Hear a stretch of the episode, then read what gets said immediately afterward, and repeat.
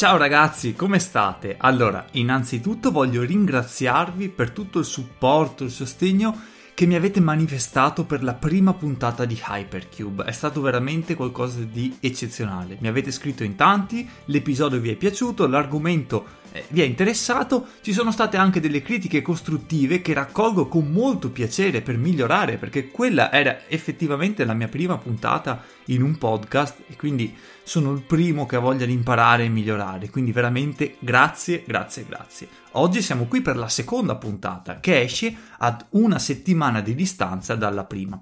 Qui a voi Può piacere questo tipo di approccio e quindi una puntata a settimana? Oppure preferite avere delle puntate un pochettino più distaccate, una ogni due settimane? Ma soprattutto, che argomenti vi possono interessare? Perché questo podcast si deve modellare in base ai nostri argomenti, perché non avendo delle perdite di tempo in fase di editing, perdite di tempo tra virgolette, a me piace editare i video, ma in un podcast ovviamente non c'è, potremmo tranquillamente pianificare gli argomenti del podcast settimanalmente. Quindi oggi parliamo di ingegneria genetica, un argomento fantastico. La settimana prossima vi piacerebbe che restassimo sul tema parlando di qualcos'altro oppure che cambiassimo completamente argomento, non lo so, parliamo di intelligenza artificiale, possiamo deciderlo insieme, è quello il bello, quindi voi seguitemi su Instagram, chiocciolina protaric, seguitemi su Twitter, sempre chiocciolina protaric, fatemi sapere cosa ne pensate, cosa vorreste vedere nel podcast, anzi ascoltare nel podcast prossimamente e cerchiamo di fare un percorso comune. Oggi, come già accennato, parliamo di ingegneria genetica. Allora, io ci tengo a specificarlo. Non sono un ingegnere genetico, sono un ingegnere dell'automazione, quindi è una cosa completamente diversa. Però, tra tutte le varie branche dell'ingegneria, la genetica è quella che mi interessa maggiormente probabilmente, al di là della robotica, dell'automazione, dell'intelligenza artificiale che in un certo senso fanno parte del mio lavoro e della mia formazione, uno dei miei rimpianti a livello accademico è quello di non aver potuto studiare approfonditamente la genetica. È un argomento che mi affascina tantissimo, nel quale per la maggior parte dei casi mi sento anche piuttosto ignorante e quindi quando ho la possibilità di ascoltarmi un podcast, guardarmi un video, leggermi un libro sulla genetica, io cerco di approfittarne e migliorare un pochettino la mia formazione in questo ambito. E quindi oggi voglio parlarvi di quello che secondo me è un argomento innanzitutto interessante, ma soprattutto utile e che migliorerà tantissime vite e ne salverà addirittura. Ah, tra l'altro, questo podcast, ragazzi, Hypercube è disponibile su Spreaker, ovviamente, ma anche su Spotify e su Apple Podcast, quindi potete ascoltarlo un pochettino dove volete voi. C'è anche il backup sul mio canale secondario di YouTube, quindi se proprio non volete staccarvi da YouTube, eccolo lì, c'è anche su YouTube. Ok, ma tornando all'ingegneria genetica, Juan Enriquez, che è un futurista, un ricercatore, uno studioso, ecco, secondo me ha veramente azzeccato l'argomento della discussione. Io l'ho ascoltato su TED Talk, ma penso ci siano anche degli articoli scritti a riguardo, sicuramente. Ecco, lui riassume un po' la faccenda della ricerca genetica, dell'ingegneria a livello di DNA come la vita è codice. Se riesci a capire il codice, se riesci a leggerlo, se riesci a comprenderlo al 100%, allora non esistono più limiti, perché puoi modificarlo, puoi tagliarlo, puoi copiarlo, puoi incollarlo, come se fosse software, esattamente come se stessi programmando un computer. Questo è veramente ambizioso, però se riuscissimo ad avere questo livello di padronanza a livello di DNA, potremmo veramente abbattere i limiti di ignoranza dell'essere umano e avere nelle nostre mani un potere che molti chiamerebbero il potere di Dio. Ad esempio potremmo partire da un oggetto, un frutto, e modificarlo leggermente per ottenere un altro tipo di oggetto. Una mela potrebbe diventare una pera a livello di codice i cambiamenti potrebbero non essere così sostanziali. Nel momento in cui hai la mappa completa di quello che sta accadendo a livello di DNA, sai esattamente, proprio riga per riga, cosa sta succedendo, ecco, tu lo puoi modificare e puoi ottenere quello che vuoi, proprio come se stessi programmando. E se da un oggetto potessimo arrivare ad un essere umano, se da un corpo inanimato a livello di DNA riuscissimo veramente ad ottenere la vita e quindi anche clonare un essere umano già esistente, iniettare il DNA di quella persona in un corpo neutro, non ancora vivo e far scattare la scintilla e rendere quel corpo animato, vivo. È necessario avere una mappa genetica. Pensate un po' a Google Maps, potrebbe aiutare. Con Google Maps tu puoi scegliere il livello di precisione, cioè tu puoi dire ok, io voglio guardare l'Italia a livello nazionale, poi posso zoomare e andare a vedere la Sicilia, ma se zoom ancora posso andare a vedermi la città, posso andarmi a vedere il quartiere, posso andarmi a vedere la via, quindi io ho una conoscenza totale della Sicilia, dell'Italia, della Sicilia, delle regioni, del mondo. Posso decidere io il livello di conoscenza che in quel momento voglio esaminare. Posso decidere io se ragionare a livello nazionale, se ragionare a livello di continente, se ragionare a livello di via, di casa, di numero civico. Ho una precisione disarmante nelle mie mani. Con uno smartphone posso avere tutto questo. Pensate se questa precisione arrivasse a livello genetico e quindi avessimo esattamente chiaro cosa sta accadendo a livello di DNA, sia il quadro generale, il quadro nazionale, ma poi nel caso di una necessità io potrei anche andare a vedere a livello di via, di numero civico e quindi proprio a livello di codice, una cosa molto molto più precisa che mi permette di modificare attivamente il DNA e inserire esattamente la stringa di codice che voglio inserire, sostituirne un'altra, aggiungerla, tagliarla, copiarla, avere la padronanza, avere la precisione per modificare DNA esattamente come se stessimo parlando di un programma software. E secondo Juan Enriquez, appunto, questo è l'andamento che nei prossimi decenni ci aspetta, ovvero riuscire a codificare l'intero genoma umano o animale per avere il quadro generale a disposizione, per avere tutte le informazioni archiviate sfruttando i computer, sfruttando le grandi capacità computazionali che abbiamo in questi anni e riuscire finalmente a comprendere il più possibile il genoma umano, comprendere l'essere umano sia a livello generale che a livello talmente specifico da far quasi paura. E quindi i problemi etici in questo senso, ovvero l'uomo quanto deve andare in profondità, quanto può andare in profondità, perché la religione entra di prepotenza qui, perché queste sono competenze che classicamente non spettano all'essere umano, è Dio che decide della vita, è Dio che decide per l'essere umano.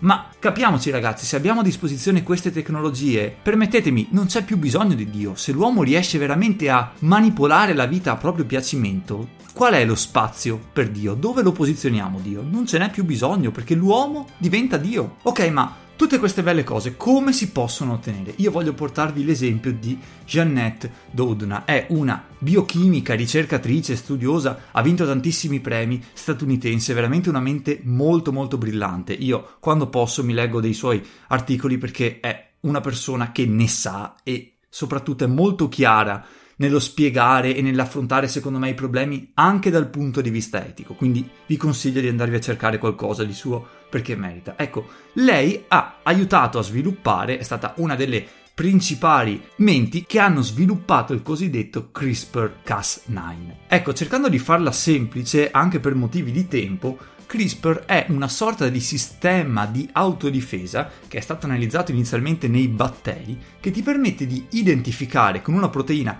Cas9 un attacco virale e quindi cosa succede? Viene identificata la minaccia e viene eliminato, cioè proprio tagliato con precisione il frammento di DNA pericoloso sostituito e quindi neutralizzata la minaccia virale. Cas9 è un sistema che ti permette di manipolare il DNA con estrema precisione, ti permette di tagliarlo, ti permette di sostituire delle parti. Ecco, quando all'inizio parlavamo di modificare, tagliare del codice, copiare, eccoci qui, è questo quello di cui abbiamo bisogno. Ma pensate se questa tecnologia venisse utilizzata addirittura su degli embrioni, magari umani. Pensate se potessimo effettivamente mettere in atto queste tecniche su dei bambini non ancora nati e quindi magari risolvere dei problemi prima ancora della nascita e quindi mettere mano al DNA con questa tecnica o altre che nasceranno e permettere ad una persona di cominciare la propria vita in una condizione migliore di quella a cui sarebbe stata destinata. Questo è un problema etico ragazzi, come prima, ma dov'è che deve spingersi l'essere umano? quanto possiamo fare eticamente,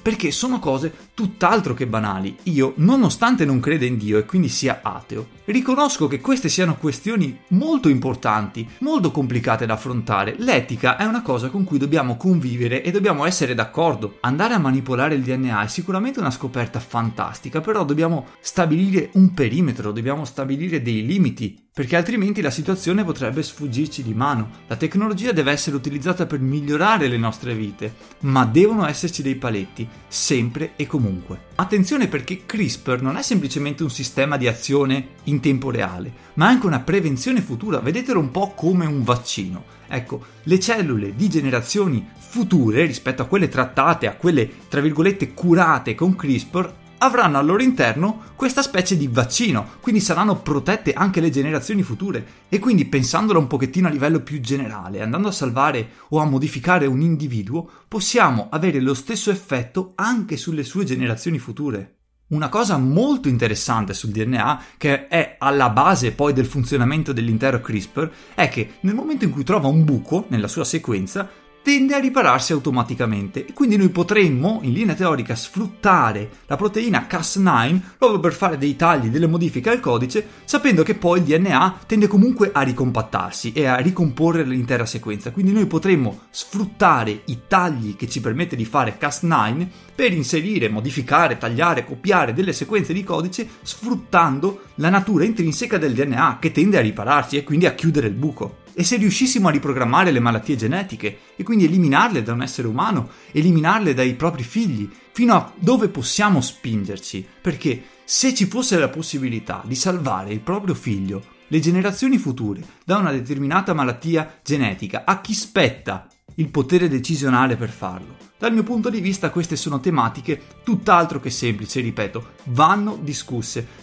Bisogna trovare dei paletti. Qual è il raggio d'azione dell'essere umano rispetto a un altro essere umano? Cosa possiamo fare? Bisogna sedersi ad un tavolo, le menti che hanno contribuito a queste scoperte devono mettersi d'accordo, perché sono tematiche che cambieranno, almeno nei prossimi dieci anni, entro i prossimi dieci anni, cambieranno la vita dell'essere umano e quindi bisogna avere la massima cautela, la massima attenzione e il massimo rispetto per la vita umana. Questi comunque sono discorsi ancora iniziali, perché la tecnologia CRISPR-Cas9 è ancora allo stato iniziale, non si ha ancora la mappa completa, non sappiamo ancora fino a che punto possiamo spingerci cosa possiamo modificare, in quale misura, quali tipi di malattie genetiche potremmo effettivamente azzerare, modificare. Capite? Sono degli studi che richiedono innanzitutto molto tempo, molto denaro e degli investimenti. Quindi la cosa certa che mi sento di dire in questo momento, non essendo un ingegnere genetico, è che questa tecnologia è pazzesca, è una cosa interessantissima, è una cosa che può cambiare